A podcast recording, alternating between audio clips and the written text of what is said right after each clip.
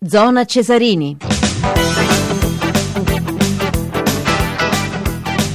21 e 34 minuti, allora come sempre, come ogni sera stiamo facendo fino al 2 novembre, perché non ci stancheremo mai di sollecitarvi eh, per contribuire in modo attivo al progetto di Save the Children Everyone, la campagna mondiale per dire basta alla mortalità infantile, la campagna quella proprio del palloncino rosso, il simbolo semplice che rappresenta metaforicamente la vita di un bambino da trattenere e non lasciare andare via.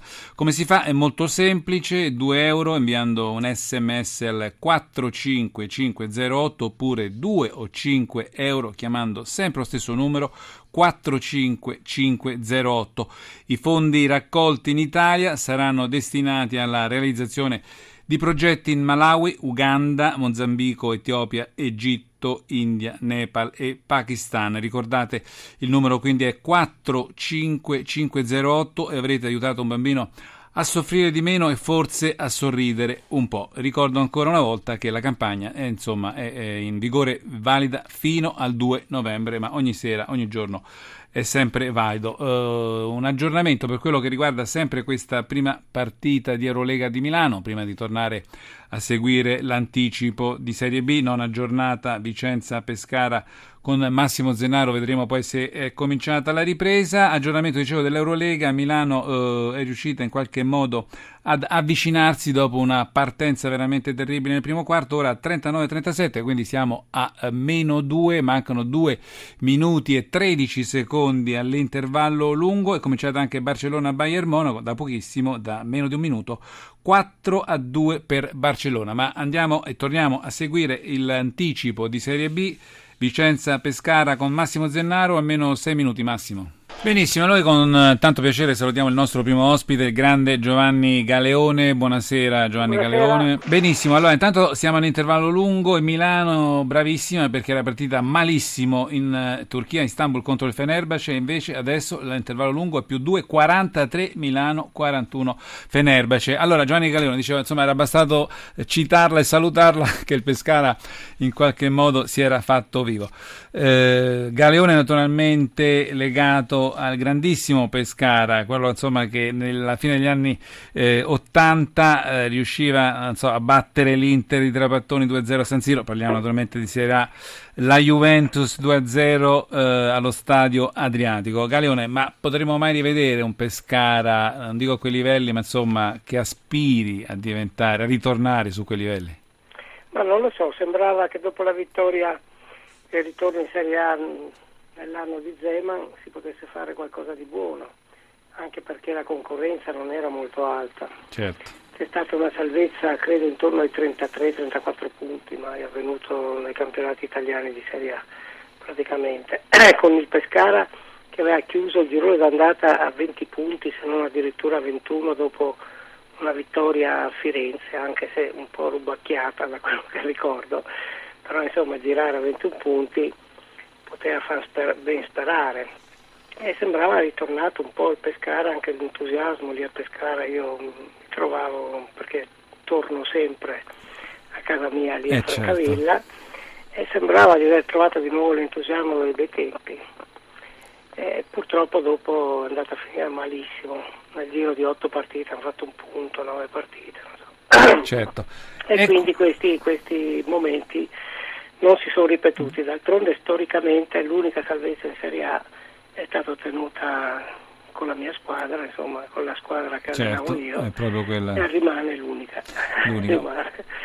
Un Pescara, Giovanni Galeone, che insomma in questa Serie B di quest'anno eh, da otto volante possiamo finire perché basta una partita, si, si risale, poi una sconfitta si riscende. Abbiamo visto che Pescara veniva da due roboanti successi, stasera insomma è ancora 0-1, ma la partita è aperta. È eh, difficile mh, trovare una chiave di lettura sin qui. Ma anche l'anno scorso è stata un po' la stessa cosa la Serie B. Quest'anno è iniziato per esempio malissimo il Bologna, adesso il Bologna è già lì, terzo o quarto in classifica ed è una sicuramente delle pretendenti. Adesso sembra poi che abbia finalmente risolto sì, anche risolto i problemi, problemi societari, certo. eccetera. Così come il Livorno, ma il Bari stesso lo scorso anno, dopo un girone di andata uh, da ultimi posti in classifica, era arrivata ai playoff e probabilmente avrebbe anche, eh, avrebbe anche meritato forse la Serie A per quello che aveva costruito nel girone di ritorno. Per cui Pescara, eh, mi hanno detto giù a Pescara, quelli che capiscono mh, abbastanza di calcio, vostri colleghi giornalisti, che è una squadra stranissima, capace di 10-15 minuti brillantissimi e altri 20 minuti. E poi va in blackout, insomma. Va in blackout assoluto. Adesso viene da 8 gol segnati in due partite. Certo. Parentesi 4 va bene in casa perché mh, insomma con l'Entella, poi 10 uomini l'Entella dopo pochissimo tempo. E anche a Crotone credo, no? E si è sì. fatto male subito un giocatore, si partite un po' particolari, però 8 gol sono sempre 8 gol. E adesso va a Vicenza che non era in un periodo brillantissimo. Assolutamente. Ed è sotto di un gol. Quindi può darsi che il giudizio dei, dei, vostri colleghi di cui mi fido di più è indovinato allora Gianni Galeone rimanga ancora con noi ci andiamo ad ascoltare un altro minuto e mezzo circa di Radio Cronaca con Massimo Zennaro. Giovanni Galeone, eh, torniamo un attimo a una considerazione di carattere un po' più generale sulla serie cadetta. Prima appunto stava analizzando del Bologna, eh, del Livorno, poi ecco eh, il Catania che insomma due stagioni fa era addirittura salito eh, ai piani alti della Serie A, eh, quest'anno è scivolato proprio nella eh, zona calda, ma probabilmente eh, c'è lo scotto da pagare quando si retrocede. Ma io sostengo che ogni tanto così, quando eh, delle squadre vengono promosse anche dalla Serie C alla Serie B, vedi il caso del Perugia per certo. Sono squadre abituate a vincere, no? quando, quando vinci un, un campionato è, è, evidente che più vinci è, c'è l'autostima e l'autoconvinzione quindi l'autostima, la convinzione e poi l'abitudine a non perdere è molto importante ora tra la Serie B e la Serie C attualmente non c'è un, un grandissimo divario. La Serie B, adesso noi siamo sempre abituati a dire ai miei tempi, ai miei tempi, certo. che erano sempre più belli. Però io ricordo la prima Serie B, il mio debutto in Serie B con il Pescara, l'anno che poi andammo in Serie A, io mi ricordo che incontravo il Lecce con Barbas e Pasculli, il Bari con Red Out, con Cowans. Con Altri nomi insomma. Cioè, eh, certo. era, era, una Serie B, certo. il Parma di Sacchi, il Bologna, cioè, era una Serie B veramente di, di altissimi, il Lecce di Mazzone, il, la Lazio di Fascetti, anche se partiva da un meno 9 credo quell'anno lì. Cioè erano delle squadre veramente molto molto molto forti, che c'era un divario assoluto tra la Serie B e la Serie C io ricordo che quando andavamo a fare la Coppa Italia contro le Serie C non c'era la storia, erano sei gol e basta. Insomma, Adesso diciamo che c'è Adesso... stato un livellamento un po' verso il basso. Sì, la Serie B non è così bellissima come una volta. Eh. Troppe 22 squadre, Galeone? Sono tante. Io mm, ho, ho, avuto la fortuna di fare la Serie A a 16 squadre, l'anno della prima salvezza c'erano 16 squadre in Serie A eh, quindi certo. parliamo di elite. Eh. Competitività, in Serie certo. B, eh, insomma 22 squadre in Serie B sono tante, tantissime. Ci si riuscirà a far digerire insomma, questa riforma da tanti invocata, no? la Serie A 18 quantomeno?